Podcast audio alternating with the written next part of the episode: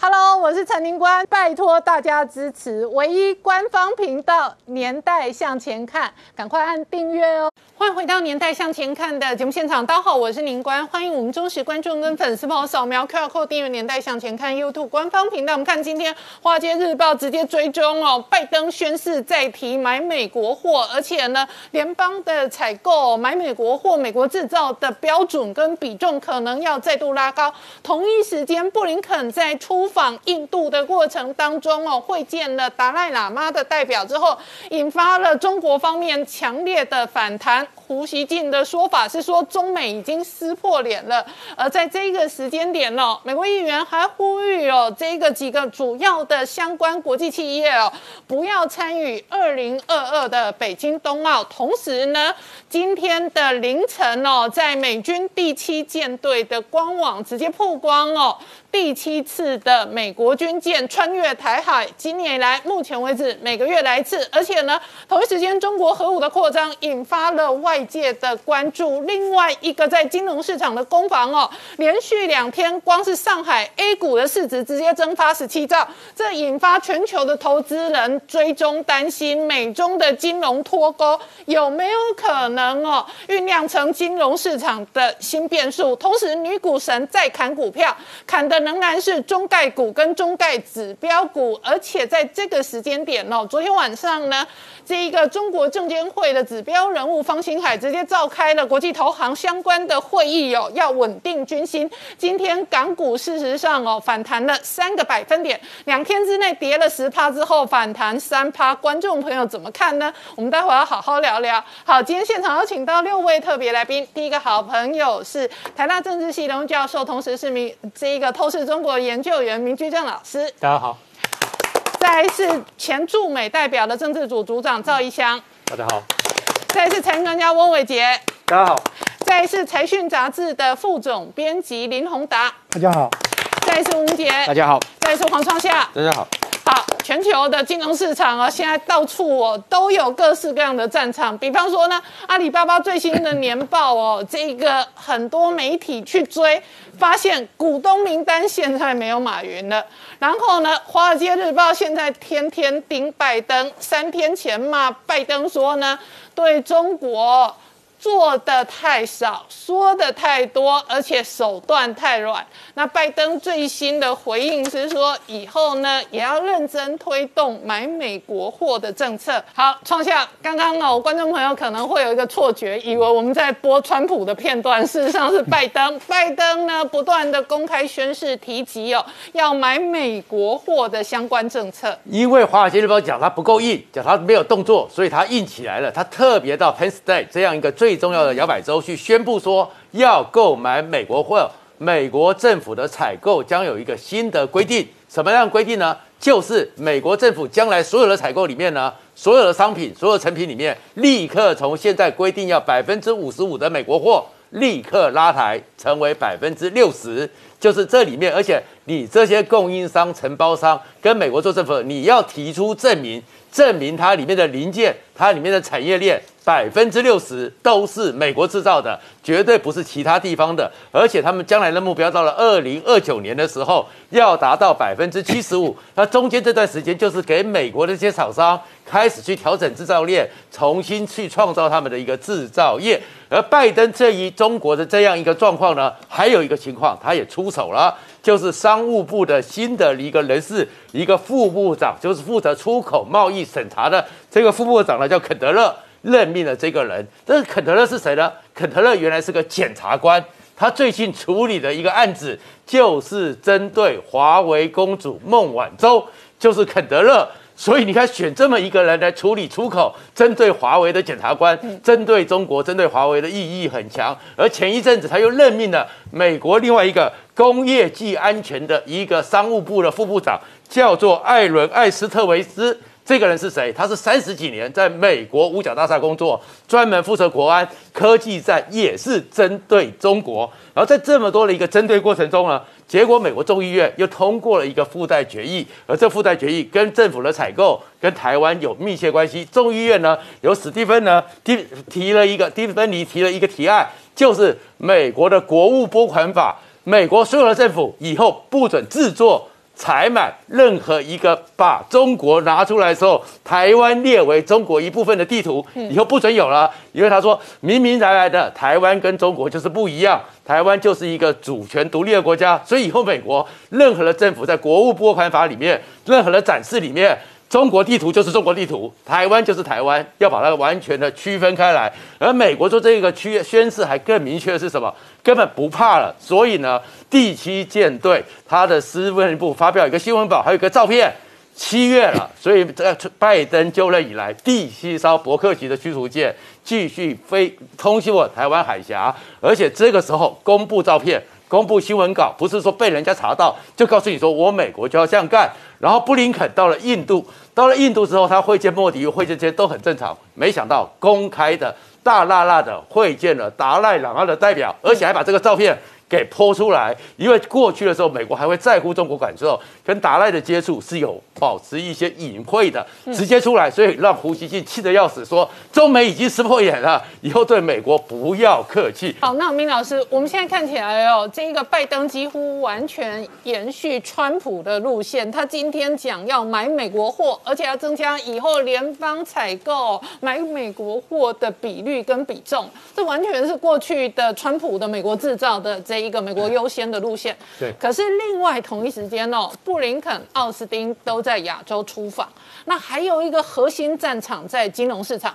事实上呢，今年以来的中概股、港股入股的跌法，确实引发全球金融市场关心哦。这背后有没有可能金融脱钩？呃，第一，我们不能排除这可能性。但是在讲这可能性以前呢，我们得先看看就是其他发生的事情。因为从今年年初以来，我们看见就是大陆的这个金融圈里面发生了很多事情呢。我们当时对它的走向呢有点难以判断。我现在把一点点拼凑起来，让大家看说我们现在看到什么东西。呃，当然重要的事情很多，我就挑几个特别显眼的。第一件事情是杀赖小民，对，就是华融集团的那原来的董事长。嗯，呃，速度非常快，快到难以想象。呃，这个赖小民呢，这个官方指控他，就说你受贿呢，这个数额很大，多大呢？差不多十八亿人民币。坦白说，以他们标准说不算很大。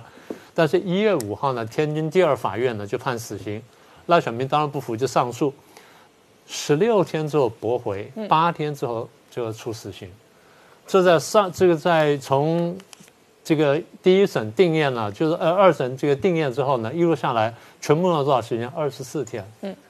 难以想象，华融集团大家都知道非常重要。那么在香港过去是曾经是最大的这个百货公司之一，那背后呢那个金钱的这个往来啊什么的，那数额大到不不能想象。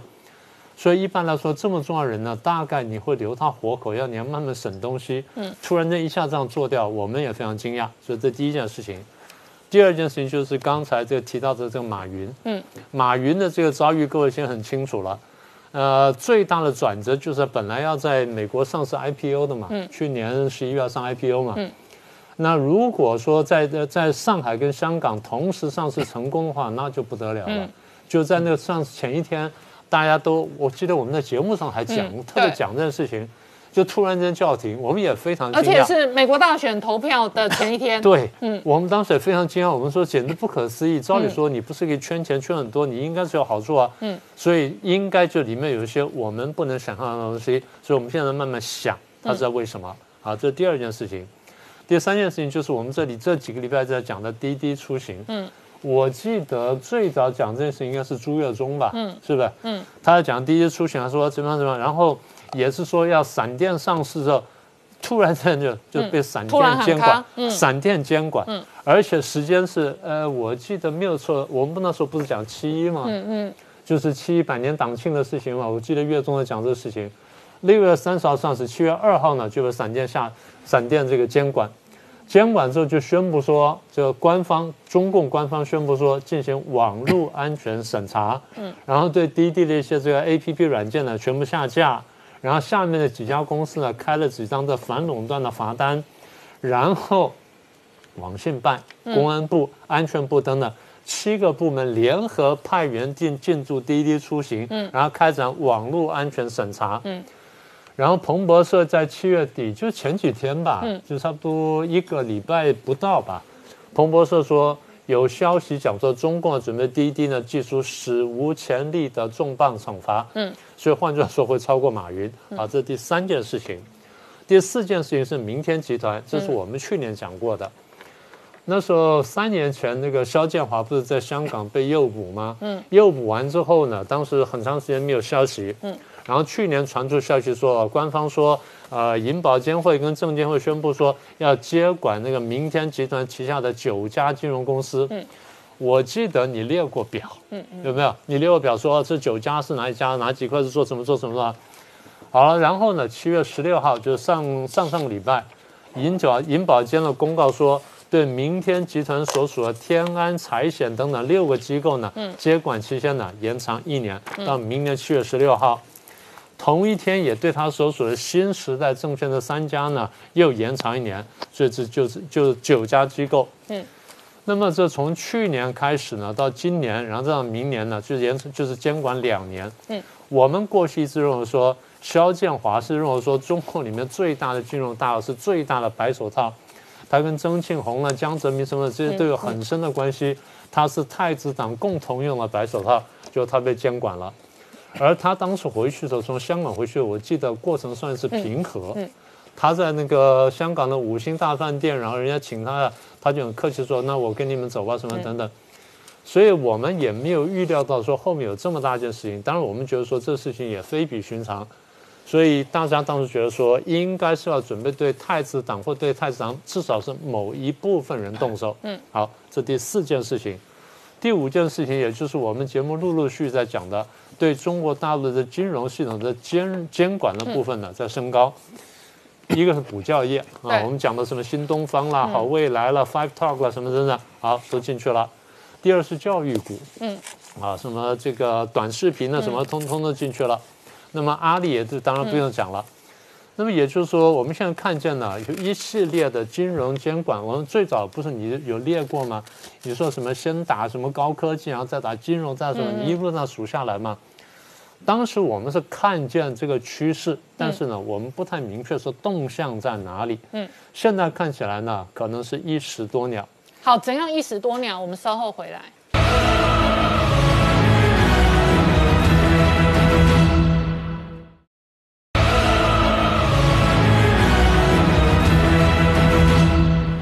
在向前看的节目现场，我们今天聊的是哦，这个拜登今天重新再度强调买美国货哦，要拉高新规格哦。那这里头几乎是完全延续了川普过去的美国优先的政策路线。同时呢，布林肯、奥斯汀兵分两度哦，围堵中国的同时呢，另外一个核心战场在金融市场，上海 A 股这一波的跌幅哦，光这两天蒸发十七兆，那今天小幅的反弹，可是外界关心的。的是美中的脱钩的影响。那明老师刚刚讲到，习近平整数了很多中国金融、科技、教育领域。那现在看起来整数是全面扩大，所以从江系整数到这一个呃肖建华整数到马云，那现在扩大到好未来、新东方、腾讯音乐，所有呢在中国市场有影响力的，通通都是北京呢。整数的对象，这是一个；第二个是这样的整数伤及了当事者权贵的利益，也伤及了华尔街的利益。事实上，华尔街过去哦帮这些中概股哦 IPO 是跟着一起闷声发大财的。好，所以呢，习近平事实上这样的战略哦，从更长远的脉络来看，可能有一石多鸟的布局。第一，我们一直讲，我们说中共内部的权力斗争是很激烈的。所以中共的很多动作呢，都是内外都要考量。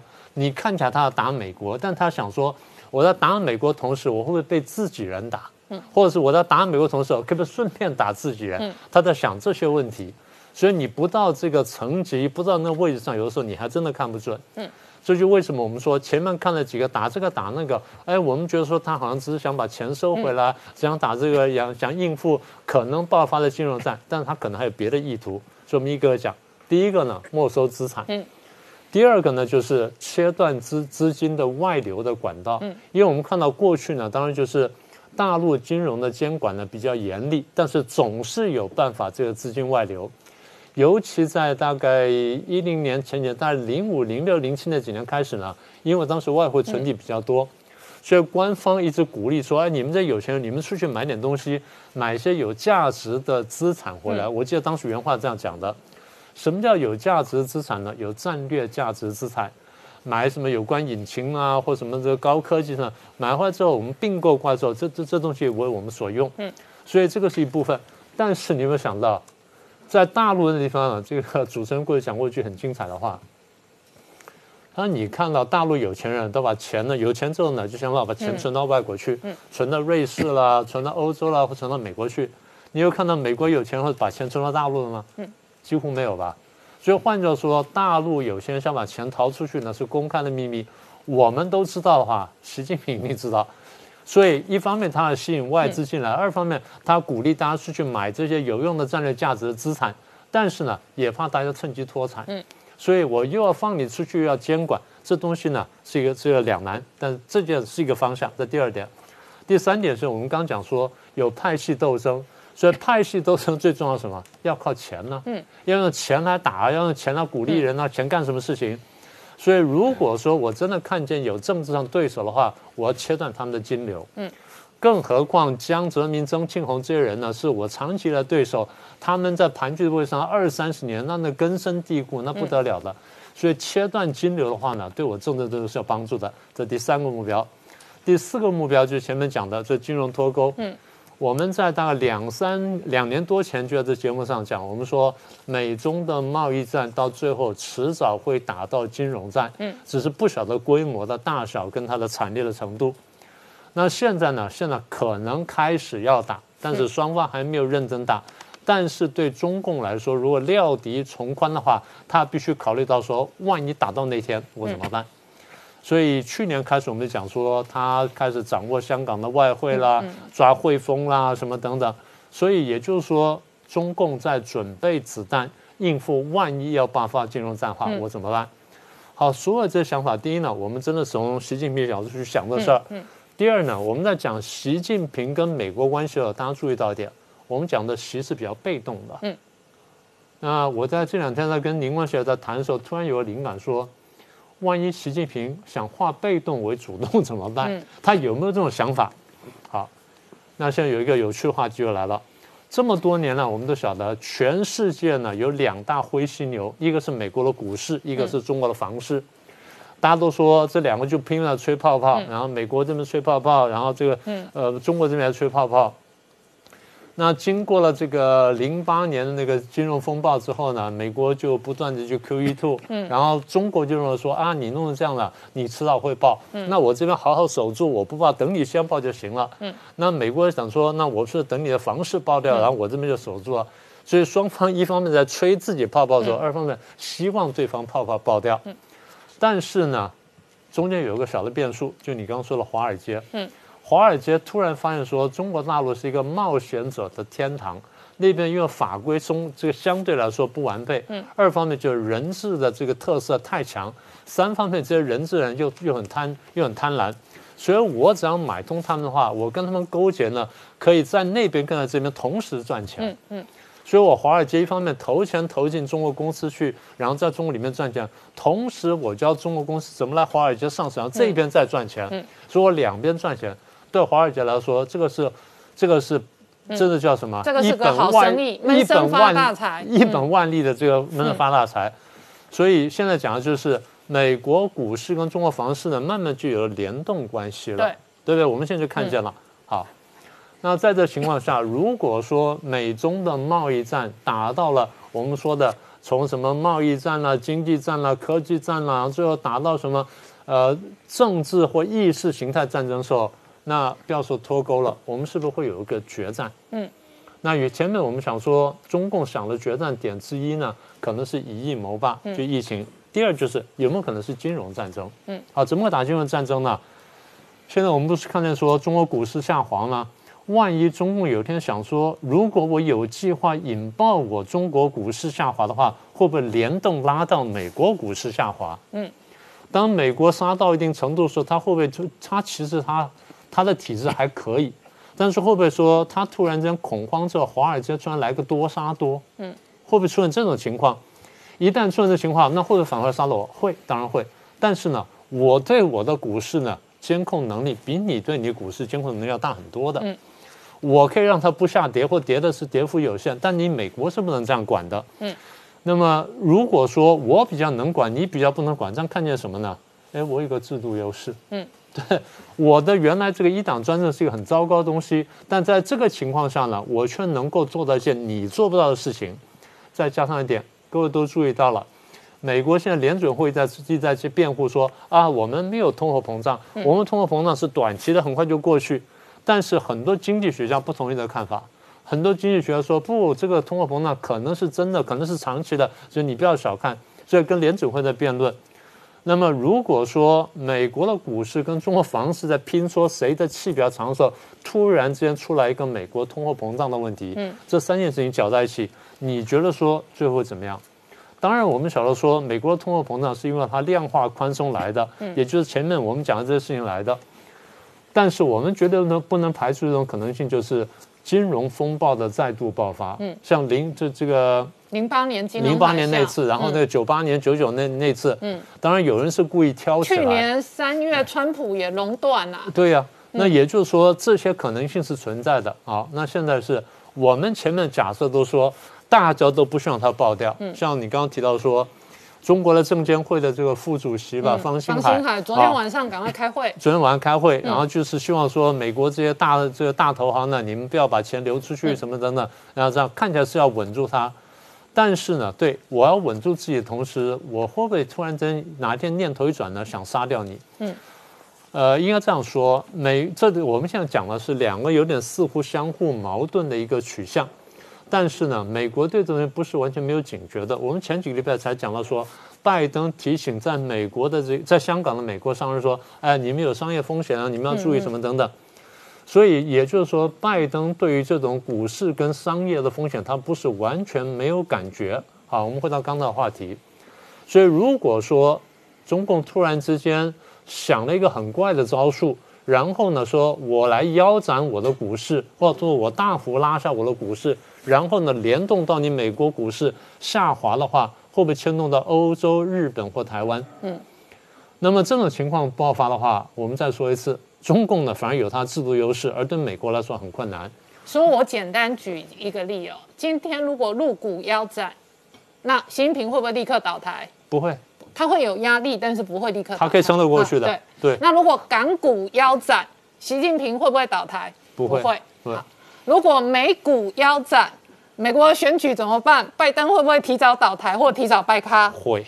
去年川普事实上就是美股腰斩，然后疫情受害，那连任就失败。所以如果说中共分析完川普这个没有能够连任成功的原因，他就看见我打倒拜登的机会。嗯但问题是他的目标是只想打倒拜登吗？因为他要算一下，嗯我若打倒拜登的时候是谁上来？可能是贺锦丽上来。嗯贺锦丽好不好？那如果把贺锦丽打倒的话，是谁上来？说明说明川普会回来共。和党的，说明对川普会回来啊，所以他在算说什么时机最好，这是第一点。嗯第二点就是，我如果只我的想法是只打倒一个美国总统呢，嗯还是我要打倒美国？嗯，也就我的战略设想到底是拉到哪一个层次？大家不要以为说啊，你们想的太疯狂了，我不是在做末日博士预言，嗯我只是在想说，只有我们想不到，没有中共做不到，嗯，因为中共过去做了很多事情是难以想象的，比如说他们底，我们常常讲他们底线比我们低，人民公社一搞下来饿死三四千万，这事情毛泽东在发动之前就跟他这个医生李志水讲说，我会搞一个生产大革命，但可能会死一千五百万人。嗯，李志水想说搞生产革命怎么会死人呢？毛泽东说，哎，可能会，他没有解释，李志水想不通，但写下来了。后来发生的结果比他还要惨。再来，大炼钢铁够荒唐了吧？文化大革命够荒唐了？六四事件，大家说不会杀人，我们说会杀人，后来杀人了。香港问题，大家觉得说生金蛋的鹅你不会杀它，现在杀了。然后你说美国这么强了，你不会去斗它，去斗了。然后疫情这么严重，你想到自顾不暇，哎，你还以疫谋霸。然后武汉肺炎跟郑州的这些事情呢，你想想看，每一件事情都低过我们的想象。嗯，所以我们现在讲了，我再说一次，不是一定会发生，我们只是料敌从宽，我们把最坏的可能性讲出来，提醒大家，警告大家，我们大家预做防范。好，我们稍后回来。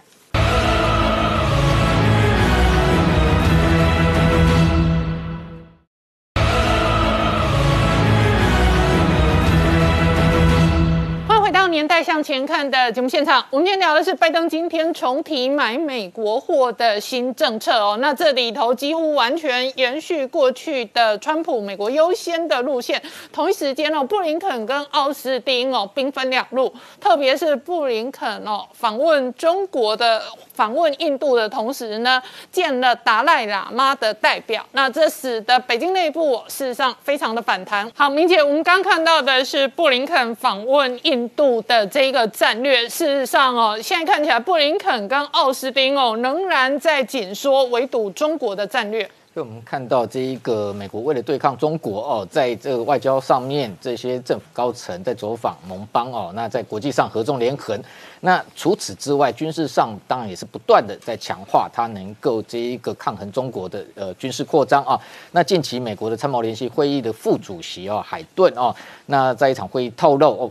美国去年大概在十月，就秋天的时候，曾经呃举行一场这个内部的一个兵棋推演啊。那当然，他直接坦言啊，说在这一场兵棋推演中哦，美军在这一场战争中是算是惨败收场啊。那为什么会有这个说法出来？他虽然没有明确去讲说这一场兵棋推演的想定是什么啊，不过其实。去年开始，我们陆续观察很多的媒体，其实有报道过这一场在呃时间想定是预设在二零三零年啊。那当时其实想定的内容哦，其实的确是涉及到台海战争哦。那当时这个呃美军推演的是说，解放军甚至动用像生化武器的方式哦，那在这个直接哦袭击美军的舰艇跟美军的这个亚太的基地，那用来掩护它大规模兵力渡海哦。那这样的一个呃跟台海作战有关的想定。哦，那为什么美军呃这个最后兵推的结果是会惨败收场哈？那其实我先讲一个重点，就是说我们刚其实明老师有提到哦，基本上美军在兵推哦，它也不是推好看的，基本上就是料敌从宽，而且这样的一个兵棋推呢目的哦，最主要是要找出美军自己的一个这个缺陷跟漏洞哦，那进行改进。所以海顿的这个说法，它的重点不在于说这一场兵推惨败，而是。美军在面临这一场兵推结果之后，已经全面重新的调整这个对中国的一个军事的一个战略哦。那为什么这一场兵推里头会这个有失败的这个收场的结果哦？他有提及几个因素，第一个就是说模拟这个攻击军的，也就是说模拟解放军的这些红军哦，其实也是美军内部的一个呃相关的人员担任哦，他们对于美军自己本身的一个。各项的军事部署跟战术其实都非常熟悉哦，所以非常知道说美军的弱点在哪里。美军传统的军力都是用这一个等于说集中兵力的一个优势哦，对敌方进行攻击。但是这样的集中兵力反而在跟中国这个军事冲突的过程中，变成美军的一个弱点。所以整个兵推下来，最后已经全面的一个调整美军在亚太地区的一个战术部署，因为跟过去传统的地面战争是完全不一样的哦。所以其实也是因为这样子，所以我们这半年来看到美军有非常多的一个军演跟动作，其实已经全面的换新对中国的一个军事攻击或防卫上面的一个战术，那包含像。譬如说，空军他提出了一个弹性战斗部署 ACE，我们过去这半年看到无数次，包含像这个 B 五十轰炸机前进派这个进驻到关岛，后来又换 B one B，或者是像 F 三十五 B 的战机在进行这种短场起降，那还有包含像近期连二十五架的一口气派到西太平洋军演的 F 二十二，那不止进驻关岛，也进驻到像附近的天宁岛，这在过去都是没有看过的。它的目的就是迅速的分散，再迅速的集中，那能够从四面八方对中国进行袭击，海上。更不要讲分散式杀伤的一个概念，本来美国海军就提出，那在这半年来不断的进行演练，甚至有无人战斗的这个演习也在进行。那前方有无人机在进行这个侦察定位，那后方把航母打击群过去是在第一线啊，那现在都退居到第二线。那海面上包含像无人舰、无人潜舰都大批投入哦。那更不要讲说，在这一场兵推之后，其实美国空军有另外一场兵推。那一场兵推，他把他时间设定在二零四零年，也就是美军的下一代武器都投入之后，跟解放军再进行对决的结果会如何？在那一场战争，美国空军就获得了胜利哦。那那一场兵推里头，其实加入了这个美军最新的这个 B 两幺的轰炸机，还有这个第六代战机 NGAD，还有像传统上 F 三十五、B F 二十二还是携手合作，但是加入了 F 十五 EX 战机。那另外像空中加油机 KC 四十六也开始陆续服役。那甚至用 C 十七或 C 幺三栋的运输机，用弹药托盘，也把它改装成跟轰炸机一样的一个性能。那另外无人机的部分，XQ 呃五十八 A 哦，进驻到关岛，甚至还有这个新型的无人机，像 RQ 一八零哦，都取代传统的 R R Q 四哦，那这些新的武器投入之后，对解放军就形成一定的一个优势哦。那当然还有更重要，国际关切到说这个核武的部分哦，其实这个部分当然。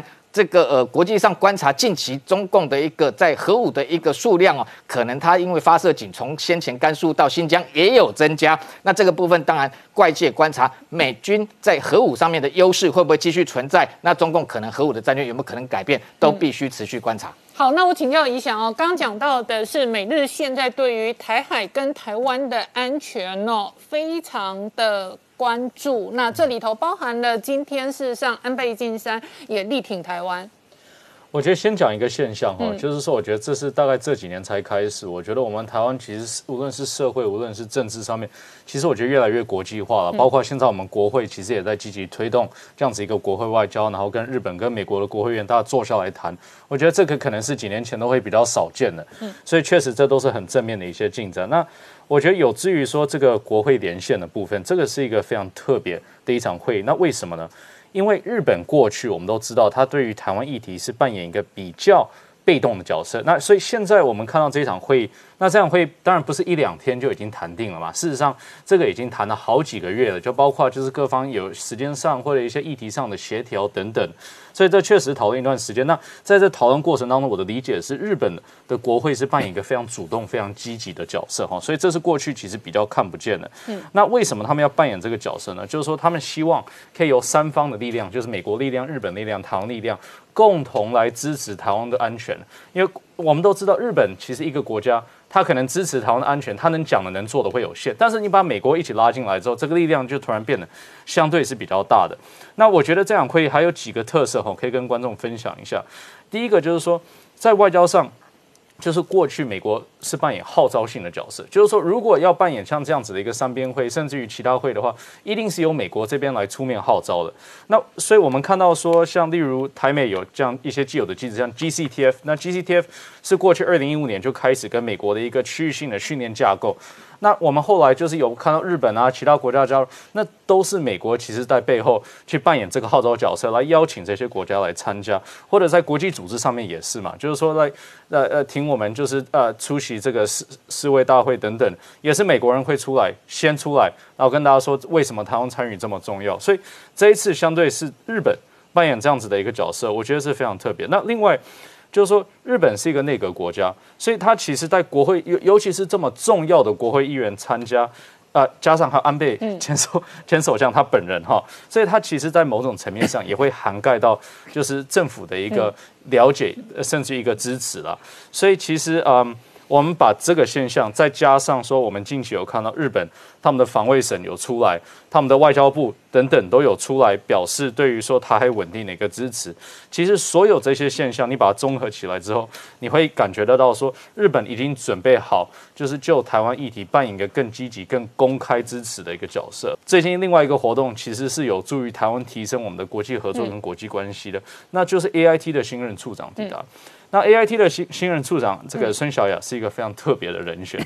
那我讲为什么？因为我们过去一啊，就是 A I T 的处长啊，他们其实都是中国通或者是台湾通，也意思就是说，他们过去在国务院或者外交生涯里面，大多数都是就是有派出过中国很多次，或派出过台湾很多次，会讲中文，然后就是算是说这两岸或者是台呃中国台湾等等这些区域，就是在国务院公认可能是比较了解这个情势的，所以会派来台湾这边。那其实孙小也比较特别，是他不是。中国通也不是台湾通，但它是亚太通。嗯，那亚太通我讲就是亚太通指的就是说它的过去的掌握范围不只包括台湾，嗯，它还有包括澳洲，还有包括纽西兰，还有包括太平洋，还有包括 APEC 等等。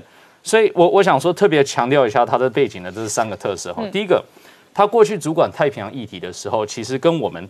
就很有关联性，为什么？因为我们在太平洋还有四个邦交国嘛，那这四个邦交国都很重要之外，其实对美国也很重要。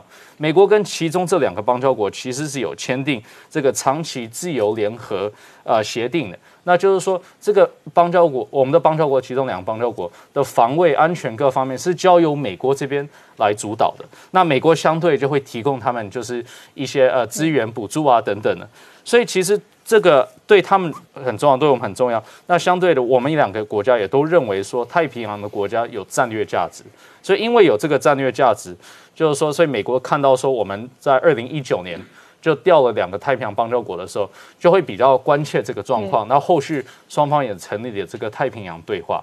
那其实成立太平洋对话也是孙小尔当时主导的，所以我相信孙小尔未来也会持续的跟台湾这边来协调我们对这个太平洋国家的关系。嗯，那第二个。呃，就是说他负责美国跟澳洲的关系。那其实这一点上，为什么？因为澳洲它是美国主导的 Quad 四国里面的一个重要成员国。嗯，它其实就是整个在你看在区域来说，澳洲扮演的这个区域位置其实也是非常重要的。所以我们希希望说，在孙晓来到台湾之后，也可以强化我们台湾跟澳洲的一个双方合作。嗯，然后同时呢，就是澳洲当他们在就是重新思考他们对中国的政策，甚至于对台湾的政策当中，我们也可以扮演一个角色。好，我们稍后回来。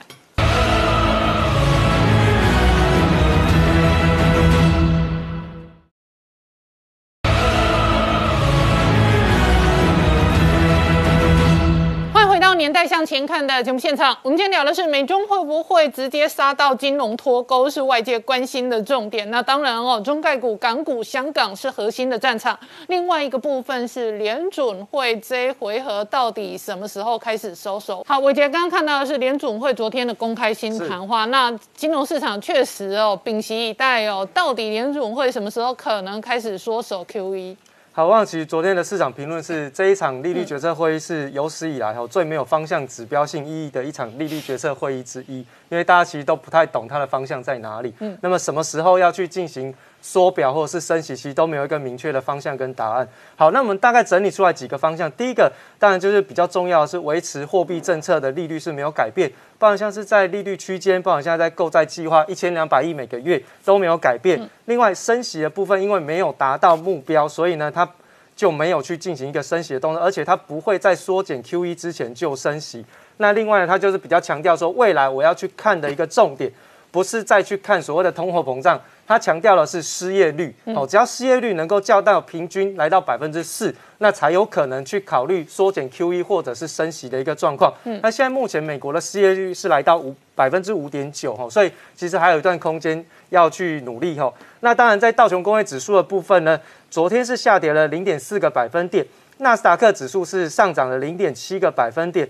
标普五百指数维持在平盘附近，而费城半导体指数则是大反弹，来到了一点七六个百分点。最主要原因是因为这一次的利率决策会议呢，造成美元回撤了九十二，然后在整个十年期公债值利率快速度的一个下滑所造成的一个状况。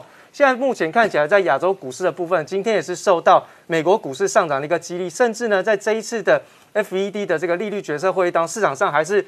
片面性的比较偏宽松去进行解读，所以其实，在今天在台北股市当中，也是出现了一个比较明显的一个上涨。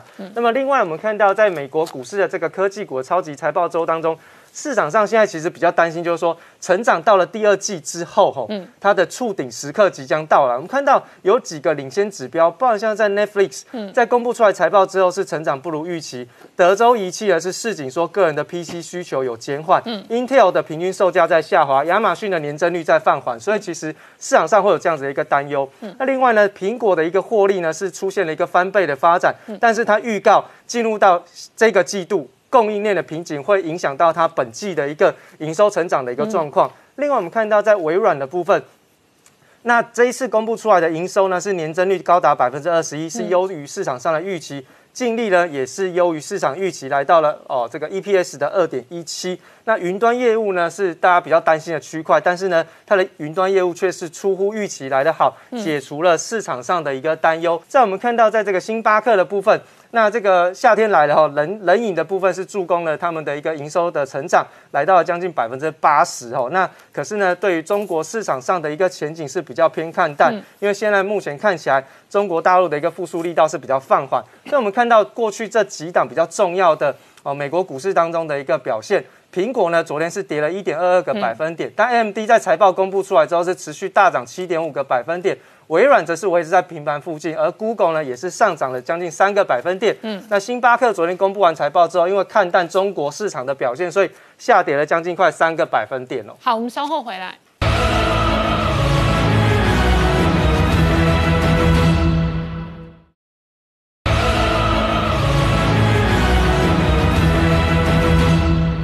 到年代向前看的节目现场，我们今天聊的是美中之间的核心竞争哦，很大的一部分在科技，然而如今哦扩展到金融的战场上。那宏达科技的这一个攻防当中，台湾的角色跟半导体的角色事实上很重。以昨天联电法说来讲，事实上它的结果是超过市场的预期的。那以台积电现在的处境来讲哦，就连今天商务部长雷蒙多都说，美国实在太依赖台湾了，这真的有地缘政治风险。我想联电的表现呢，接下来几季哦，还会再给各位投资人更多的一个超出表现的一个结果。为什么呢？我们几年前哦，其实我们财讯有独家专访了联电，去谈说他们放弃了去追赶台积电在先进制程上面的一个做法。嗯，这是一个重要的转折。当时其实台积那个联电就讲到说，他们的折旧太高，所以呢。要把这个折旧的钱省下来，回去把它变成股息发还给股东。按照我们当时在计算呢，其实在今年开始哦。联电的折旧就会开始逐渐的下滑，嗯，所以这一次法说会的一个重点呢，就是它的 EPS 哦，虽然营收只有上涨十几个 percent，但是它前面今年前两季的 EPS 已经到了一点八三了，嗯，相较于去年只有零点七四哦，其实是翻倍还不止的成绩。再加上它其实今年还要再调高的它的售价，所以。联电今年预期应该是有三点六以上是有可能的。那如果这样的话，台积电其实现在是二十九倍左右的价格，联电只有大概十五倍左右。那各位可以去想，现在当现在在全世界在缺成熟制程的时候，联电是全世界成熟制程的龙头，那联电应该要给它几倍的本益比。嗯。那另外一个部分是台积电哦，台积电这一次的扩厂的计划也是非常全面性的，包含了在美国、日本跟欧洲。对，这是一个非常重要的议题，就是过去台积电都在讲台湾、台湾、台湾，我们扩厂就是要在台湾。但是从今年开始，这个台积电的国际化已经是这个一波接着一波。从年初开始，台积电宣布三年内。要投资一千亿美金，相当于台币三兆，在全世界扩厂。嗯，那我们现在来盘点哦，其实台台积电在台湾啊，宝山两纳米，美国啊，亚利桑那，中国南京，日本，现在这一次也说了啊，这个非常密集的在谈，甚至松口说欧洲也正在认真的考虑，这是全面的开展它的这个呃扩厂计划，而且是全球化，一次全部都做。那为什么要这样？我想是个非常值得大家去关注的。嗯，那你可以看到，其实国际的竞争哦已经加速了。就在这个二十七号，没有几天之前哦，Intel 这个新的 CEO 就宣布了新策略。业界普遍认为这是对台积电的一个宣战。为什么？以前我们看 Intel 大概十四纳米到十纳米哦，它花了六年时间才做。这一次宣布，竟然说它每年都要推出新技术，而且预计在二零二四年呢，要赶上台积电在两纳米这边哦，要同一年推出哦。而且呢。过去大家觉得 Intel 做这个 Foundry 也是喊喊，这一次他就宣布了客户的名单了。他说，Amazon 跟这个高通要下我的这个代工的订单，有客户喽。嗯，啊，所以这个过去 Intel 是用财务长来当 CEO，这一次是换真的懂工程的人来做，所以公司一波接一波。大家可以看这个就是 Intel 的这个制程，每一年都有新的这个推进哦。然后其实必须要佩服这个张忠谋啊，这个台积电的创办人，其实。他的这个预言哦，一一再的应验哦。那他今年，他二零一九年的时候就讲地缘政治了。到今年呢，我们的感受是越来越深。为什么？今年张忠谋又再讲了两次。他第一点第一个题目是讲珍惜台湾半导体晶圆制造的优势。嗯，那个时候我们想说，台积电不是全世界这个晶圆制造的龙头吗？哎，可是他的话里面有透露了很多的这个呃这个忧虑的部分哦。其实就看到。后面我们就可以看到，其实各国其实推出来越来越多的一个补助，嗯，而且在 APEC 的这个非正式领袖闭门会议，他又再讲了一次，嗯，他说呢，如果各国呢再花数千亿美元啊，用补贴的方式啊来做这个呃这个半导体的自己的制造，其实最后结果不会好，意思就是说，其实半导体的供应链很有可能要从自由贸易要走向这个保护主义哦，嗯嗯，那这是非常严重的一件事，嗯，那我们就去盘点。今年发生了非常多的事情，从美国六月二十八号推出推出了这个美国的创新与竞争法，它要编一兆五四千五百亿台币的预算哦，五年来这个帮助美国加速在半导体的生产跟研究。德国说支持半导体的经费要从五十亿欧元提高到一百亿欧元。欧盟其实说在未来的两到三年要投入一千四百五十亿欧元哦，在微电子的领域，而且日本两千亿欧元，大家都要花大钱，就希望要掌握半导体技术，这是一个国际级的战争。我觉得投资人要注意啊，就是说，其实现在台积电跟联电走的是完全不一样的路。台积电就是要发挥它龙头的特性哦，它现在大力的扩厂，短时间内它的资本支出会比较高，但是长期哦，它要取得在跟各国合作的机会，以及的充分的产能，以及维持技术领先哦。我们台积电唯有维持这三个支柱哦，才能够继续的这个维持我们台湾在半导体上面的地位。嗯，好，今天谢谢大家收看《年代向前看》，也提醒我们忠实观众跟粉丝朋友扫描 QR Code 订阅《年代向前看》YouTube 官方频道。我们同时在 IG、脸书、推特、泰 a m 上面都有官方的账号，欢迎大家分享、订阅跟追踪。谢谢大家收看，谢谢，感恩。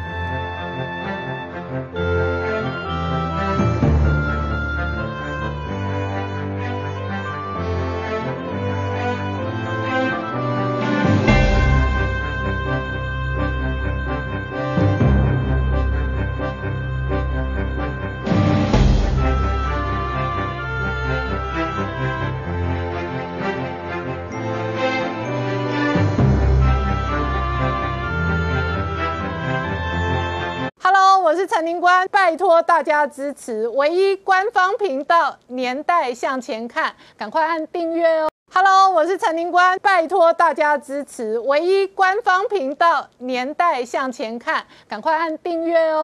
欢迎回到年代向前看的节目现场，大家好，我是林官，欢迎我们忠实观众跟粉丝朋友扫描 QR Code 订阅年代向前看 YouTube 官方频道。我们看中国的恒大风暴跟债务风暴还在延烧，今天陆股杀尾盘，港股哦再测波段的低点，但是华尔街日报直接哦发表独家的新闻，他说北京下令大家要为倒闭潮做准备。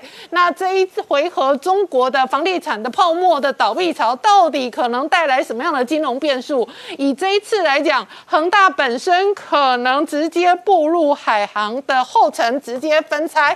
然而除此之外呢，在香港知名的富豪华人置业刘銮雄呢，这一次也认赔百亿，直接出清。可是香港的这一个地产大亨现在都被盯上了。那地产大亨哦，究竟要面对什么样的金融变数？如果香港的股市再跌，楼市再砍，那到底会对全全球这一回合的资本市场带来什么样的修正？以共同富裕来讲，现在整个灵魂主轴已经走到哦。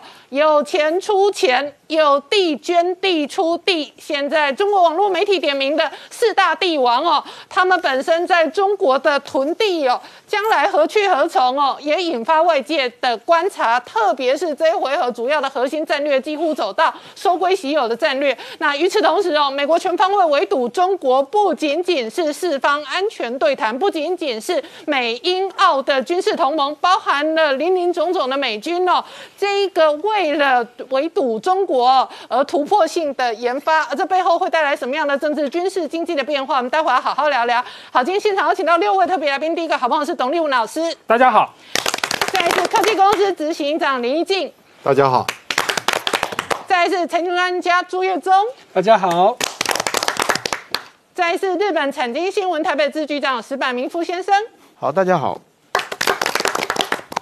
再一次黄世聪。大家好，再是吴杰，大家好。好，我刚刚讲哦，这一个陆股港股今天事实上仍然杀尾盘。那香港杀尾盘的主要原因，核心正央仍然在地产业，主要的地产股全面的跌幅仍然是哦两趴三趴，那甚或有人跌到八九趴。那这样的原因呢？另外一个外界观察的是，北京可能有什么样的新的战略，而北京的一切新的战略都会为全球带来金融、政治跟军事的变化。好。是从刚刚看到的是习近平的最新公开发言，但是同一时间，今天入股、港股再跌，主要的核心除了反映恒大带来的金融危机之外，更深一层的是这些年来所创造出来的股票市场跟房地产市场的泡沫压力。没错，事实上恒大的问题来说的话，到底要如何收场，变成是全世界关键关注的一个焦点。那昨天当然传出说，是中国大陆要出手救啦，那要一分为一拆为三呐。那股价在昨天盘中涨三十二趴，最后涨十八趴。但是今天又传出来，就是说《华尔街日报》要求的报道，就是北京下令说，地方啊，你要为这个恒大瓦解要做准备。那为什么地方要做准备？因为恒大在各地都有非常多的这个建案还没有完成，包括说可能很多地方。也借钱给这个恒大，包括地方会不会出现所谓的维权等等一些事件，地方都要做好相关的这个准备。那如果是这样子的话，那是不是北京没有要出手去救他，或者说短时间之内还没有要出手的这个意味？那当然，因为这样的消息，今天的这个港股呢，在午中盘之后往下杀，最后恒大是收跌约莫十二趴。那当然牵动所有跟它相关的，像华人置业啦，很多公，甚至连香港本地的房地产股价都出现一个跌幅的这个状况。那目前的恒大的这个状况到底是如何呢？因为，呃，它原本有一个快快要到期的这个债券，那目前为止来说的话，它是还了中国境内的这个债权人，但是他没有还海外的这个债权人。那接下来还有陆陆续续即将要到期的东西，怎么去解决？那因为恒大的风暴的关系，这几天中国央行是展开一个注入流动性，他们进行所谓的两次的这个逆回购的这个操作，那一共呢？最近四天一一共注入了四千四百亿人民币到市场上面，显然啊，中国有想要用创造流动性的方式呢，支撑恒大的这个状况。那恒大，你说今年就算是他过了这关，明年看来也不太好过，因为目前恒大总的资总的负债是高达这个三千亿美金左右。那除了这个今年呢，明年约莫还有六笔七十六亿美金，那折合新台币是两千一百二十亿的债务。那以目前的恒大的整体的还债能力来说，这个七十六亿美金对他来讲根根本就是个天文数字。那特别是说，哎，最近期恒大的这个这些债券的值利率都飙到三百二十趴到五百六十趴。那这个意味就是说，你这个违约的风险其实是相当相当大。更更何况说，你恒大要发新债来还旧债，这也是不可能的事。所以目前来说的话，这些国外的买家，或是说目前恒大的股东，都要思考说接下来该怎么办的一个状况。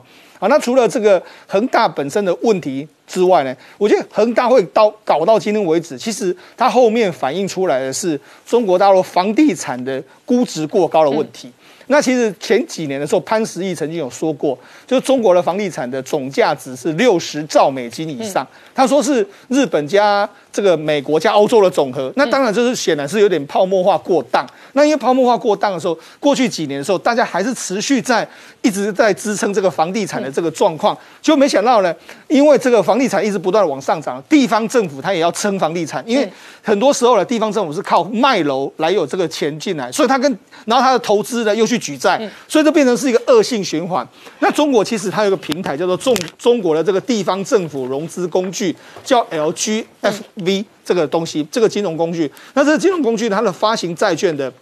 目前的这个金额来说话，不断的往上狂飙。那目前整体的这个地方债约莫是十点四兆，那很大一部分呢是有这个他们发行的这个所谓地方债的这些融资的这个管道。那这融资管道约莫有这个三兆美三兆人民币呢，可能在今年会到期。那所以你知道，事实上那地方政府有没有办法还出这些钱？不知道。所以其实呃。高房价的这个状况来说来说的话，它其实是地方政府也负了负担了部分的这个压力，银行体系也负担了部分的压力，那这个建商也负担了部分的压力，人民也负担了部分的压力。所以一旦人一旦这个所谓中国的房市出现泡沫化的时候，是大家倒霉的一个情形。那当然，中国大陆是不希望出现这样状况，所以他才尝试用一种所谓慢慢挤泡沫的方式。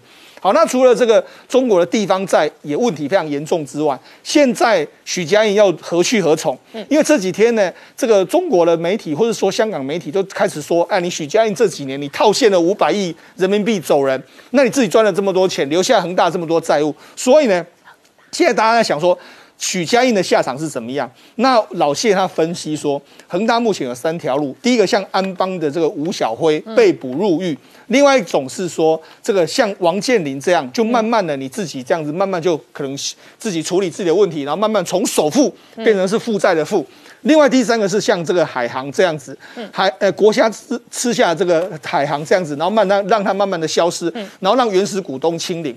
现在其实比较有可能的状况来说话，可能会让原始股东清零啊，因为目前的这个恒大的这个负债是两兆人民币左右，那之前的这个海航是一点二兆。那海航的原始的处理方式就是说，他其实很早就说你海航的这个创办人啊、陈峰啊，还有这个之前死的这个王健，你们要处理这个海航的问题。所以海航其实在几年前就一直不断的在变卖它的资产，在想办法让它的债务轻化。那当然不用讲嘛，但二零一七、二零一八年的时候不是。王健他摔死在法国的这个这个这个南部嘛，就有人说，哎，他是被自杀。所以当时的时候，其实这个他的死后呢，他的股份也转到某某些这个慈善基金会去。那因为还是没办法救起来，所以最后呢，是由这个政政府接手去接管这个海航，然后同时呢，宣布一拆四，他把它拆成所谓航空板块、机场板块、金融板块，还有其他板块各自营运，然后让其他的方方。大集团等等其他集团进来接手，这样一个方式把它处理掉。那未来可能呢？这个这个恒大最有可能采取这种方式。那原始的当当时的海航的创办人陈峰等等人的股票就完全被清零出场，这样一个状况，等于是你的资产归零。那所以这个比较有可能会是这样一个局面。那既然是这样局面来说的话，哎，很多人当年有投资恒大，事实上我们都知道说。这个香港有一个叫做除低会，就是大低会，它里面来说的话，主要是郑裕彤等等一些香港的重要人士，甚至里面有一个投资这个这个恒大最多的，就是华人置业的主席刘銮雄。他过去除了他非常有名，就是跟一些一些影星往来之外，他其实也是许家印的非常要好的金主，对金主。他从两千零九年的时候，这个许家印要上市的时候，他就支持他，一直到这几年他要发行非常多次的股份的时候，他也都支持他。他现在其实是恒大的第二大股东，仅次于许家印。那他现在怎么办？他是满手股票，所以他最近起不断的在清仓他所有的持股。但是根据这个媒体的预估呢，他如果把它全部出清的话，可能会损失高达九十五亿港币，折合新台币是三千哎三百三十八亿左右的一个状况。那这个。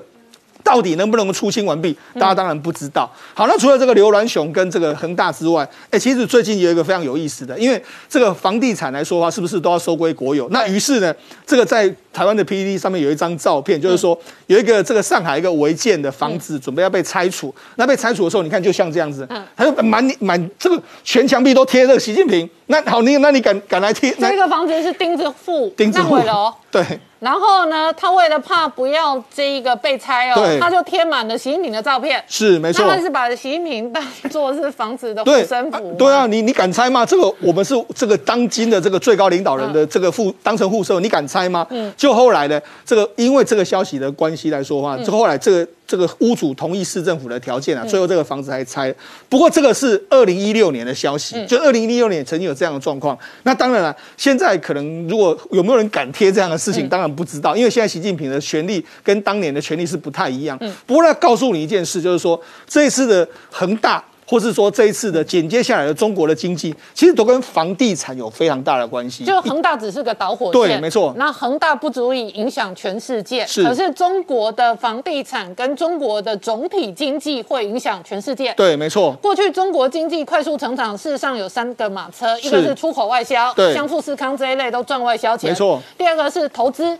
那投资说穿了，至少两成是房地产投资。对，没错。两千零八年金融海啸的时候，北京还推四兆人民币的大基建投资。是的。所以事实上有很多基础建设是过度投资的。没错。然后第三个是消费，那消费李克强都直接说没钱啦。是。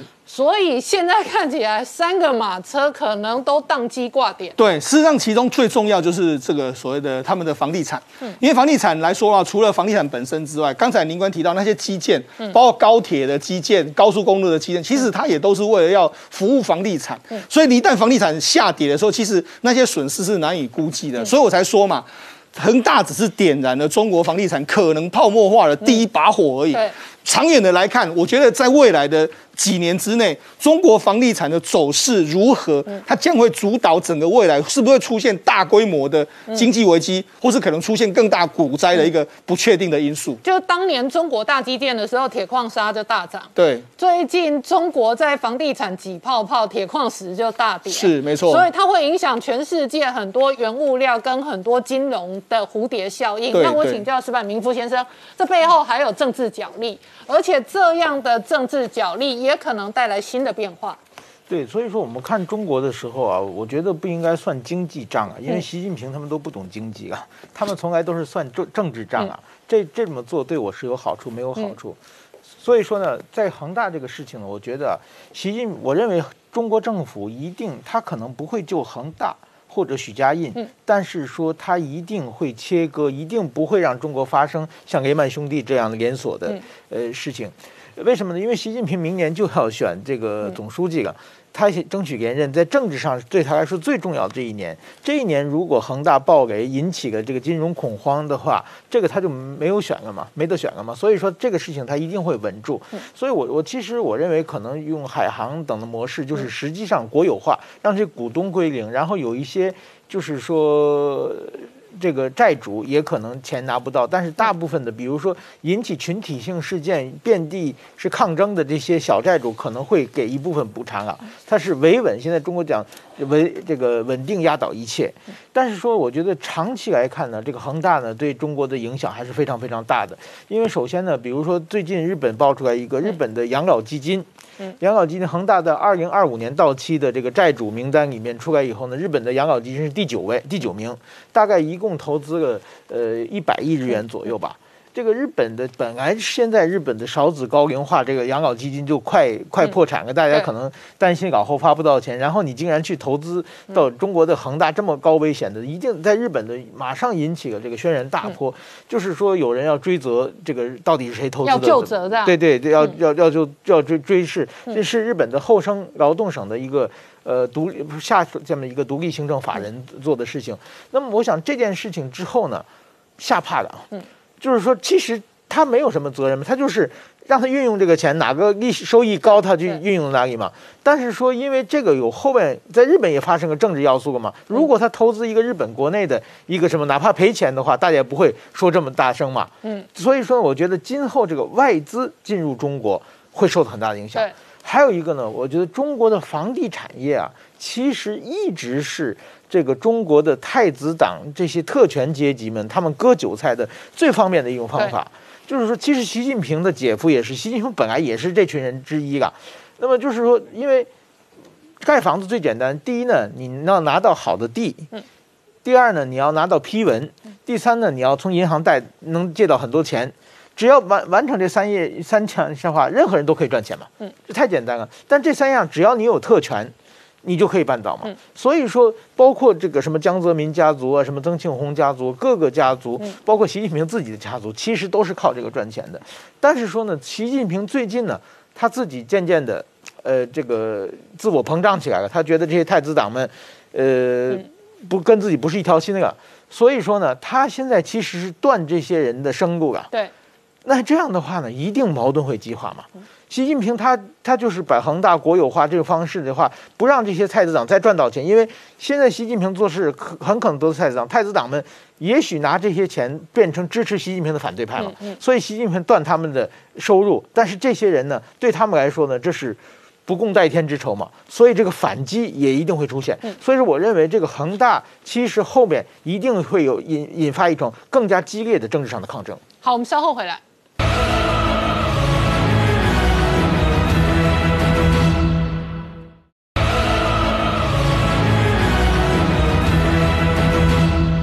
年代向前看的节目现场，我们今天聊的是恒大引爆的是中国房地产的修正压力。那中国经济过去靠出口、靠投资也靠消费哦，撑起了快速成长的这一个经济体。如今哦，出口呢受到伤害，那房地产的投资严重的修正，那消费也受到这一次的疫情哦，跟整个中国回档修正的联动。那这当然哦。也联动到全球，特别包含香港。事实上，港股的表现哦，比陆股还要疲弱。那月中今天呢？港股开盘，昨天没开盘，大家想说今天开了之后看什么发展？但是事实上，港股今天呢，恒大仍然续跌，而且其他的主流香港地产股仍然全面的回档。是，今天港股如果你看早盘的时候，觉得好像还 OK 嘛，因为一度都还翻红呢。可是为什么午盘过后就开始急杀？主要原因是因为今天早上呢，香港的地产商会呢的执行委员会紧急开会讨论关于地产的这。这些相关应应措施。可是呢，重点是开完会得到的结论令人傻眼。什么结论呢？说他们认为中方并没有施压。嗯，你看这么离谱的这个结论出来，所以呢，这个香港的股民一片哗然呐。啊，你这开这什么会啊？全世界的人都知道，中国政府已经对你这些地产公司很有意见了。你居然商会开了半天，居然说中认为中国没有施压。好，摆在眼前的事实，我们看到中国的呃不，香港的地产四大天王今年就续跌了。好，其中长实跌二点六三趴，那新世界跌二点二七趴，这两家是跌比较少的。那像新鸿基跟恒基跌跌幅都是超过三趴以上的。好，那你也不要看到之前好像不错了，哎，香港媒体也传出来了，因为长实李嘉诚父子进去护盘，新鸿基的郭家也进去护盘，各砸了好几亿港币进场护盘，所以你看到过去两天好像这些公司都还 OK，可是今天就告诉你嘛。根本就没有不知道该怎么办。你这个商会开了半天的会，结果有说跟没有说一样。好，那所以反映到今天，你看到恒生中场是跌一点三趴，国企更跌更多，跌一点四七八。那最主要的重灾区当然还是恒大，恒大今天又跌了十一趴多，甚至连阿里巴巴这两天比较没消息的，结果阿里巴巴今天也跌了将近三趴。所以这结论就在告诉你，这个事情哪有那么简单的？所以你看到我们谢金河谢社长呢？就整理一个资料，告诉你说，你不要只看到恒大，恒大只是其中一个变数哦。好，光你在这个表里面，我们就不要一个一个讲。以负债超过一兆人民币，很可怕。现在中国的负债都用算兆的哦，哈，超过一兆人民币的地产公司至少就五家哈。所以你看到，我们刚说恒大，恒大基本上呢，如果整个恒大系加起来大概是两兆多了。好，那你再看到绿地控股负债一点一二兆，然后。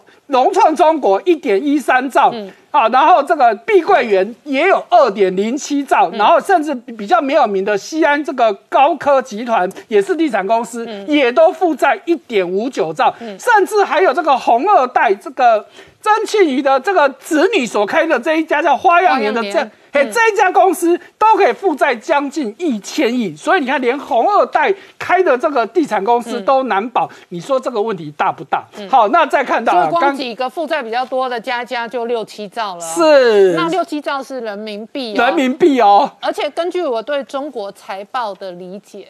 它真正的负债一定比这个高，是，就是这个是他报出来的台面上的负债，没错。所以你看到为什么广东政府要派会计师、律师进进驻恒大，就是要查清楚你这个到底烂到什么程度嘛。好，所以呢，我们就来看到除了恒大以外的一些地产公司目前的情况。好，我们先看到这个新力控股哦，哈，那它就在前两天呢，曾经在港股的部分一天之内股价暴跌九成，什么原因？因为被调降性。平哦，事实上，它调降性平在更上早之前，标普已经就把它调降了嘛。这一次会议再调降之后呢，哎，结果呢，股价一下子就杀到底哦，哈，那所以呢，他就赶快怎么样？公司紧急停牌。那当然，公司也想要出来救啊，好，所以呢，公司所有的员工，从高阶主管到一般员工，全部都减薪，而且一减减六到七成。问题是没有用啊，因为现在市场已经传言出来了，你根本就烂尾楼了嘛，你这些一堆的建案根本没有建商。愿意再提供你材料，工人也不敢去上工了。好，甚至现在网友已经开始 list 一个名单哦。哈，洋洋洒洒有十几家公司告诉你说，这些公司的房子千万不要碰。那当然就包含了恒大、新力、幸福、华夏幸福等等一大串，我们就不要去念下去了。来，我们再看到下一家富力地产。好，这家公司呢，目前状况算比较好一点点的，因为以负债来说，一千四百亿跟刚比起来，真的是小咖的。可是它的问题就是它踩到三道红线。好，那所以呢，公司现在也要出来自救。它的自救呢，就是赶快把自己的财产能卖的值钱的赶快卖。所以呢，现在传出来，它有价值一百亿人民币的资产就要卖给相对比较情况好一点的碧桂园哦。那当然这样子也不够，所以它的董事长张力呢，自掏腰包八十亿。买公司自己的短期债务，好，那问题是能够撑多久呢？好，这是一个问题。再看到华夏幸福啊，这家公司一点都不幸福哦。因为什么？前面讲的这几家负债很多，但是至少在业绩上都还可以过得去。可是华夏幸福的业绩却是直直落，好，不管是营收还是获利的，都是大幅的衰退。好，那。他他自己有问题也就算了，他比较大的问题是，他有一个大股东是平安人寿，而且是他数一数二大大股东，也就是他跟公司派的股权大概都是二十五趴，对几乎就是公司最大的。平安也跟着重挫。对，所以这几天平安也被他拖累了，所以平安现在已经出来讲了，我再也不要再投钱进去了，已经进去了也就算了哈。那当然平安所以因此这样子暂时就止血了，可是华夏幸福的问题很大，因为它账面上只剩下一百多亿的现金，可是它即将到期的负债就有八百多亿，所以倒闭是迟早的事情哦。好，再看到地产公司之外，华龙大家也不要忘记了，华龙这个公司的问题也是很大啊。现在虽然它的这个董事长那个这个已经枪毙了，问题是枪毙能解决问题吗？没有办法，只是把责任都推给他嘛。可是摆在眼前。华龙也负债了一点六兆多，那怎么办呢？好，现在传出来，因为华龙比较不一样，是华龙的最大老板叫中国财政部，占了六十几趴的股份，所以呢，现在需要找人来接手，所以现在传言中国的中信集团要用五百亿人民币盖瓜承受，哎。不要看到五百亿，那背后的债是吓死人的嘛。好，那当然这件事情还没有确定哦。哦，不过看来中国的政策基本上应该就是朝这个方向去走。所以呢，我们来看一下刚刚我们点到名的这几家公司，新力控股，我们刚刚说。九月二十号已经停牌了，在停牌之前，它已经跌了将近九成之多。那刚刚讲到华龙，华龙更早四月份就已经停牌，到现在当然都暂时没有复牌，所以我们就不多讲了。好，华夏幸福今年目以来也跌了将近七成之多。好，那富力地产比较少一点，也有将近五成。好，另外一家我们刚刚前面没有提到的绿地控股也是问题很大，那到目前为止也已经跌了将近两成了。好，那一进中国的房地产哦，我刚刚讲到是支撑中国经济快速成长当中哦很重要的一环。说穿了，整个中国经济快速成长哦，就两个路线，一个路线是富士康这一类的台商哦，拼命做出口，拼命赚外汇；另外一个是哦，这一个各个地方的政府哦，跟各式各样的权贵势力、地产商哦，一起开发地产发大财。现在看起来都要哦付出代价。是。啊，一般没有在中国大陆居住过的人啊，很难想象，嗯，就是中国的房地产事业在他们 GDP 里面到底有多重要，嗯。啊，根据统计哈，就是说，呃，中国的房地产事业大概占他们 GDP 的百分之二十左右，对，哦，那相对来讲的话，美国不只有百分之六，嗯，而台湾更是只有百分之二点五，嗯，好，然后中国的一般的家庭，它大概百分之七十的财富都是放在房地产上面，哦，所以你在。中国大陆啊，你跟随便跟哪个朋友聊天聊一聊，就是会聊到房地产。嗯嗯，每个人都在讲房地产哦。然后这个实在是太疯狂了哦，所以在在二十年前开始，就很多人在讲说啊，中国的呃地产事业是一个泡沫，是一个泡沫。可是一直讲一直讲，它都不会破。讲到最后，大家就笑，就开玩笑讲说啊，中国的房地产是刚打的泡沫，它怎样都不会破。哦，那一个很大的原因是因为政府是都下不了手，不敢把这个泡沫挤掉。好，一方面来讲呢，就是说。那个中国有房子的人，就是居住在城市里面比较有有钱的人呢，因为他们的房地产一直在上涨，对，所以就是他们觉得说啊，我的财富一直在增增加，对，所以他们花起钱来会非常的爽快，嗯，好，他花钱不像台湾人，就是说我花钱我会留下一些钱放在银行里面，他会觉得说我我那反正我的那个呃钱明天再赚就好了哈，今天把钱都花光，而且反正我的房地产一一直在涨，好，然后另外一方面很重要的什么？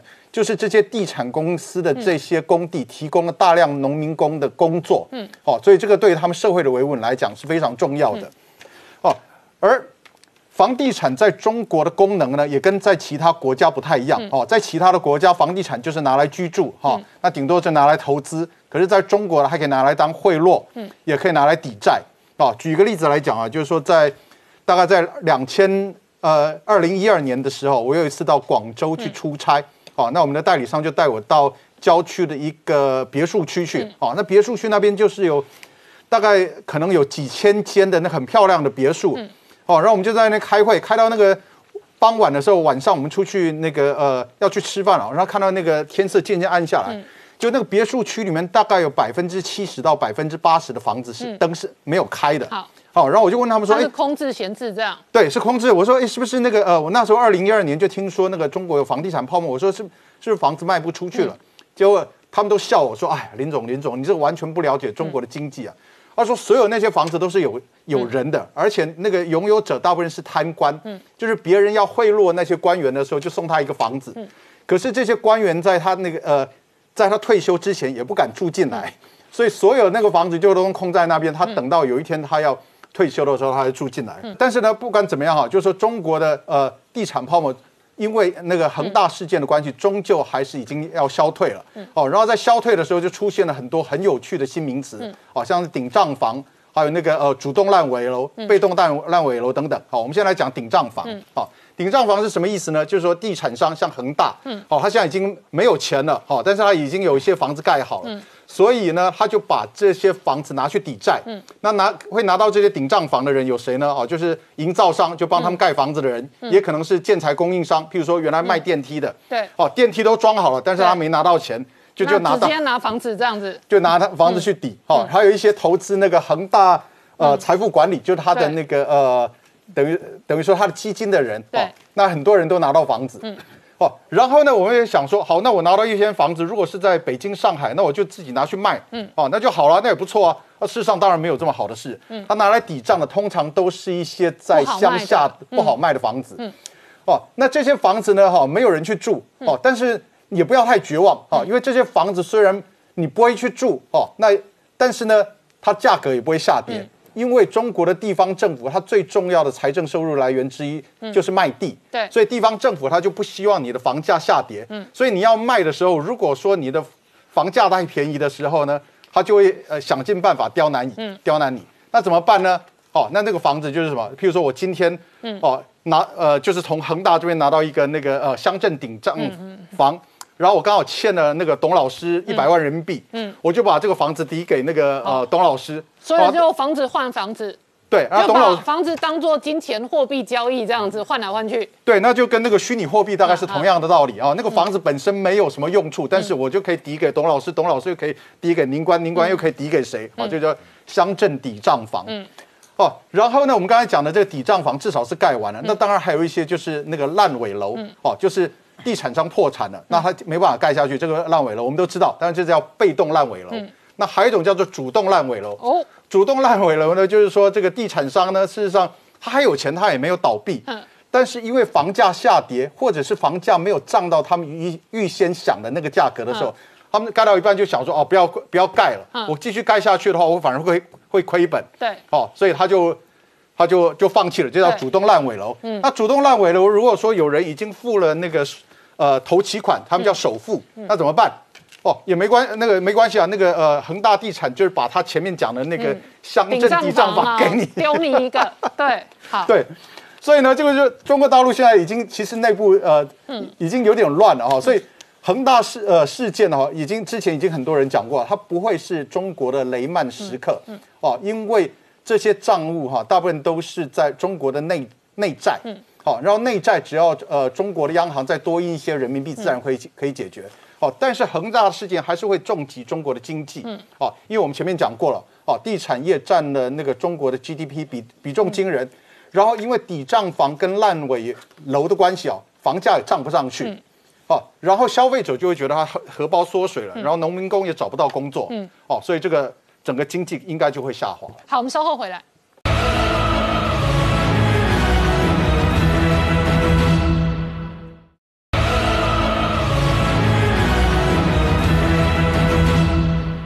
年代向前看的节目现场，我们今天聊的是中国的债务风暴、房地产的泡沫，仍然在影响着全球的经济跟政治军事的发展。另外一个发展是，美国事实上又走到了当年跟苏联冷战的军备竞赛的路线。那北京如果要加入种种的军备竞赛哦，事实上可能就得拉高财政的压力。那明杰这一次哦，美军事实上哦，包含了他的盟友哦，是。不断的拉高军备竞赛的规格。对，虽然表面上啊，我们看到这一个中国的习近平讲说不称霸，那美国的总统拜登讲说不会跟中国新冷战，但实际上，我认为这都官场话啊。双方的军事作为其实都在不断的在加速进行啊。那最近美军因应这一个解放军，他可能空中啊先前开发出所谓的霹雳十五的一个远程的空对空飞弹啊，那在这一个空中作战上面，美军也在。全力的一个加速哦追赶。那目前来讲，就是说近期它波音公司有对外展示了一型哦，这个简称叫 LRAAM 哦，就是 Long Range Air to Air Missile，就是说基本上这个名称它用 Long Range 就是用长程来。形容这一型这个新型的飞弹啊，它的一个性能。那过去来讲，我们知道美军现在主力包含像台湾 F 十六挂载的都是中程的空对空飞弹哦，也就是 AM 一二零哦，不管 C 五 C 七。那像先前它的这个雷神公司已经 AM 一二零已经开发到 C 八这一型哦，那后来直接把它换换一个名称叫 AIM。一二零 D 型啊，那它的射程基本上还是在一百六十公里之谱，也就是说还在中程的范围。那当然，先前还有包含像洛马开发的也是增程型，就是 AIM 二六零哦，就是这个呃，等于说它射程可以啊延伸到两百公里。不过因为霹雳十五哦，解放军号称哦，这号称哦，就是说它的射程可以到达三百公里，甚至有人喊到四百公里。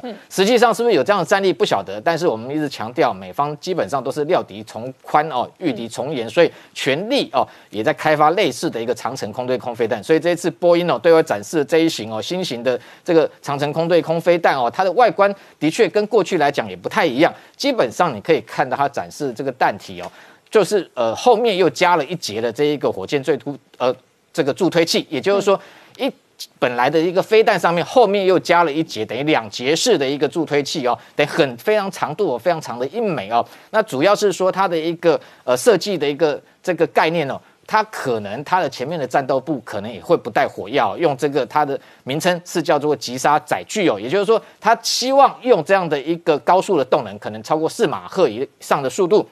啊，透过长程的一个飞行之后，锁定目标，直接用动动能对敌机进行击杀哦。那这样的目的主要是为了要降低它的成本哦，特别是它的两节式火箭，其实设计是一模一样。那换句话说，今天必要的时候，它可以缩短弹体，就是把后面那一节助推器拿掉。当射程可能减半的情况之下，可以配挂在其他战机，因为这样的一枚这一个长程空对空的一个飞弹哦，它的长度可能要比过去 AM 一二零 C。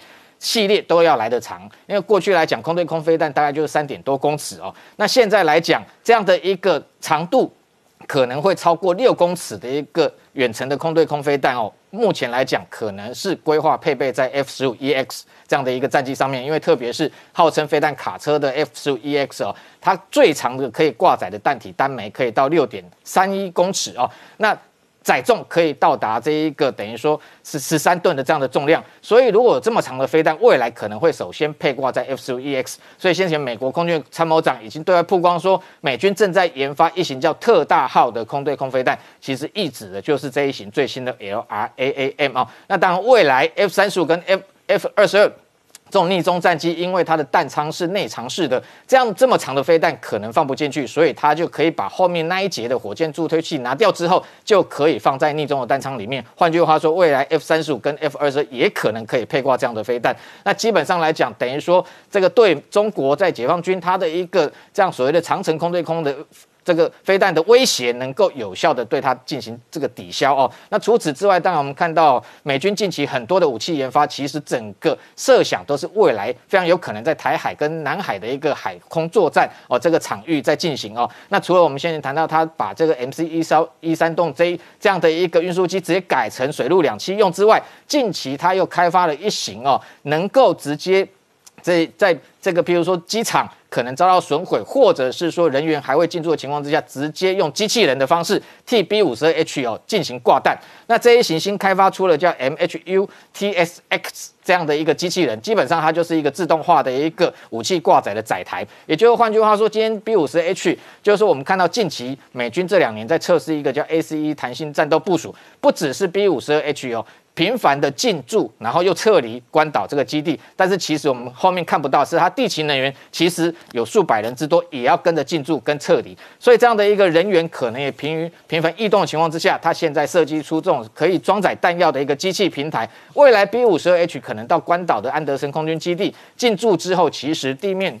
不需要有太多的人员，直接开到这样的一个装载机器人的一个平台，这样的一个装载平台就可以替它进行挂弹，甚至它可以挂中 AGN 一八三 A 高参数飞弹。好，我们稍后回来。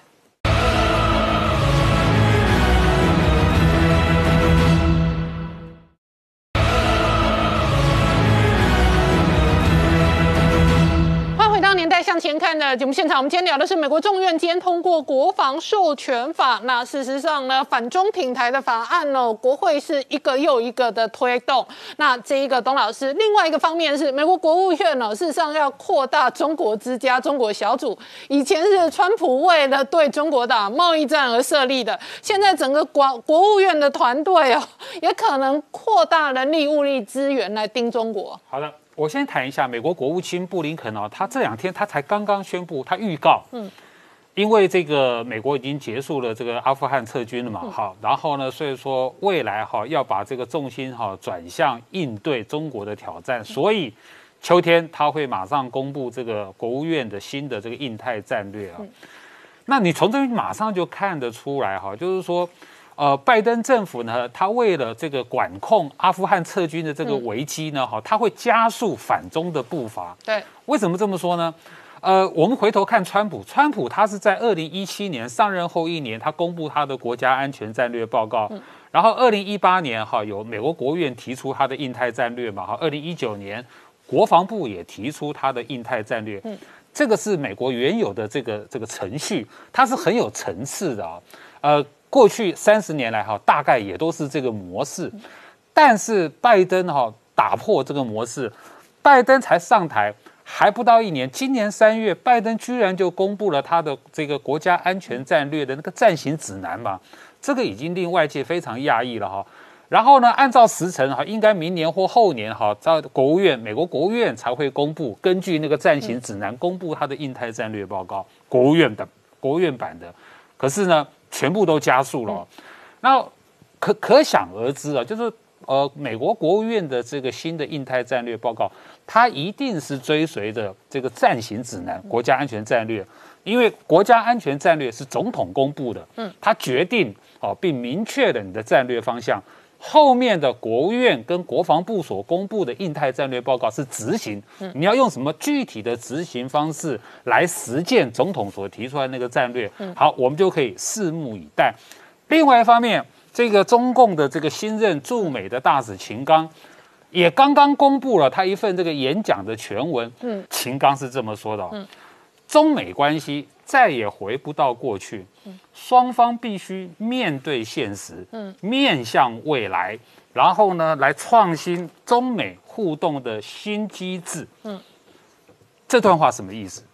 这段话是在提醒美国人，中国现在已经是崛起的强国了。嗯，所以呢，你不要再跟把我中国当过去那种小老弟。嗯，你要面，你美国要面对现实，来创立。这个哦，两国交往的新机制、新方法，嗯，秦刚是这个意思。你再搭配看，就是那个习近平在联合国的那那篇讲话，嗯，你就会赫然哦，整个都明朗。习近平在联合国他在讲什么？中国要建立新型的国际关系，要推动国际关系的民主化跟法治化。嗯，中国将会是世界和平的维护者，是世界公共货品的提供者。嗯。他这一段话完全就把中国当做一个超级强国在讲话了，就是说这些我刚刚讲的那那些事情都是一个超级强国他在全世界所扮演的角色跟功能，这个就是国际政治学里面所谈的公共财的理念，就是说谁提供给全世界公共财，超级强国。嗯，现在换中国，他只换个词，公共货品。嗯，所以秦刚的讲话听起来是口腹蜜饯。嗯。想要去这个麻醉催眠美国，嗯，但美国不吃这一套，所以美国国务院他要推动中国之家，什么意思？在美国本土，在全世界各国的使馆要增设情报人员，嗯，来关注、来追踪这个中国对美国也好，对全世全世界各国，他是怎么去渗透的，怎么去偷人家技术的？这是一个新的创举。好，我们稍后回来。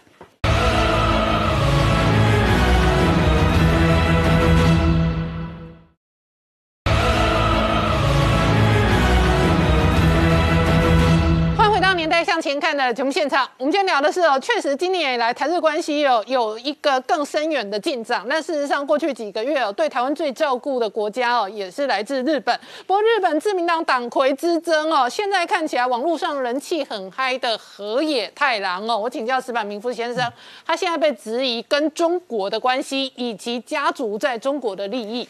对，所以说现在日本的这个选举是越来越激烈，而且呢阵营越来越明显，本来看不太出来的。看几张现在网上很传的照片，一张是这个高市早苗和蔡英文总统，这是很重要的照片，就是说高市早苗后边有台湾的国旗。另外一个，如果说高市早苗能够当选的话，这个可能就是说能开启一个日台的新的时代了。那同时呢，还有一张照片在网络很传的很久呢，这是。河野太郎和华春莹，中国外交部发言人，而且这张照片是河野太郎自己拿手机这样拍的，对，而且并不有有一张同样的角度，有好几张穿着不一样的衣服，也就是说明河野太郎每次去中国见到华英、华春莹两个人都要拍一张，所以说就说明他跟中国关系是比较比较近的。那么呢，最近呢，这个在日本呢，突然间爆出来这个一条消息，就是河野家呢，河野他父亲的，其实他弟弟是社长，嗯。呃，在中国呢，成立有一家叫北京日端电子公司，他他们家在日本是叫开一家日本端子呃公公司，就是做一些太阳能发电的一些设备的，在北京有个合资的公司，合资公司呢对合资的对对方呢是京东方科技，这是中国巨大的企业嘛，那么京东方科技每年的营业额大概有三兆日元。那么他们河野家的这个日本端子的营业额大概是一百二十亿日元，嗯，那所以说基本上属于说我们家门口巷口的热炒店和希尔顿合资，对，然后呢各出一半钱，这个有点不合逻辑嘛，两边不对等，不不对等啊，所以说这个呢是不是因为河野家的政治能力，中国特别在照顾他们？另外一个呢，所以这个外界会认为这个是中国的政治投资啊，对，它等于政治投资河野家族跟整个派系的嘛。对，所以说，所以说，而而且在河野家族在昆山还有一家工厂，这是百分之百日资，这个在中国也很少很少见嘛，因为因为都被强迫合资嘛，所以说这种情况之下呢，但就是日本现在很多媒体要求河野解释这些事情，然后呢，其实我认为这几天吵得很大，我认为这是就是高市阵营或者说安倍阵营放出来的大招嘛。哦。所以说就是，但是说很可惜，时间已经呃，就是快投票了，很多票已经投出去了。就是说，所以说到底能多少影响多少选情，大家不知道。那么我们看这四个候选人呢，四个候选人其实我觉得用按台湾观众比较容易理解的话呢，这个河野太郎呢就是朱立伦，这个呃岸田呢就是江启臣。这不跟思想没关系，只要看选举形势啊。高市早苗就是张亚中，然后呢，这个野田圣子就是卓博元。卓博元，好，按这么分析的话，就是说现在呢，高市早苗他追的非常快，但是能不能追到他当选也不奇怪，但是能不能追到很难说。唯一的不同的就是日本的江启臣要比台湾的江启臣强得多。现在呢，这个双方就是说河野太郎和高市早苗越斗越烈，一个是就是河野太郎是反安倍路线，这个高市早苗是继承安倍路线。在其中呢，走中间路线的反而是有可能渔翁得利。这个安田文雄，对对对，安田文雄最近打得很稳，所以说呢，现在呢，就是很多媒体都说是河野是可能赢，但是河野第一次投票拿到一半的可能性是很少的。我认为很大很大的发展就是说，就是河野第一名，这个安田第二名，然后这两个被淘汰，第二次投票，第二次投票高市的票。因为他是走中间路线，高市的一百多票国会议员票全会灌到岸田这里，岸田会胜出。哦，如果是剩的是这个河野和高市早苗剩两个，岸田的票他会分一半，所以胜负到谁不好说。如果是高市和岸田胜的第二名、第一名的，河野的票会灌到岸田这里，因为他是这个反安倍嘛，所以说岸田会赢。所以说现在这种情况还是看不清楚，就是。国会议员，日本三百八十二个国会议员，差不多每个人都有一百个以上的支持者了，嗯是斗得非常激烈。还有是党员票，一百一十三万党员到底是投给谁？这个现在还看不出来。好，今天谢谢大家收看《年代向前看》，也提醒我们忠实观众跟粉丝朋友扫描 QR Code 订阅《年代向前看》YouTube 官方频道。我们同时在 IG、脸书、推特、特管上面都有官方的账号，欢迎大家分享、订阅跟追踪。谢谢大家收看，谢谢。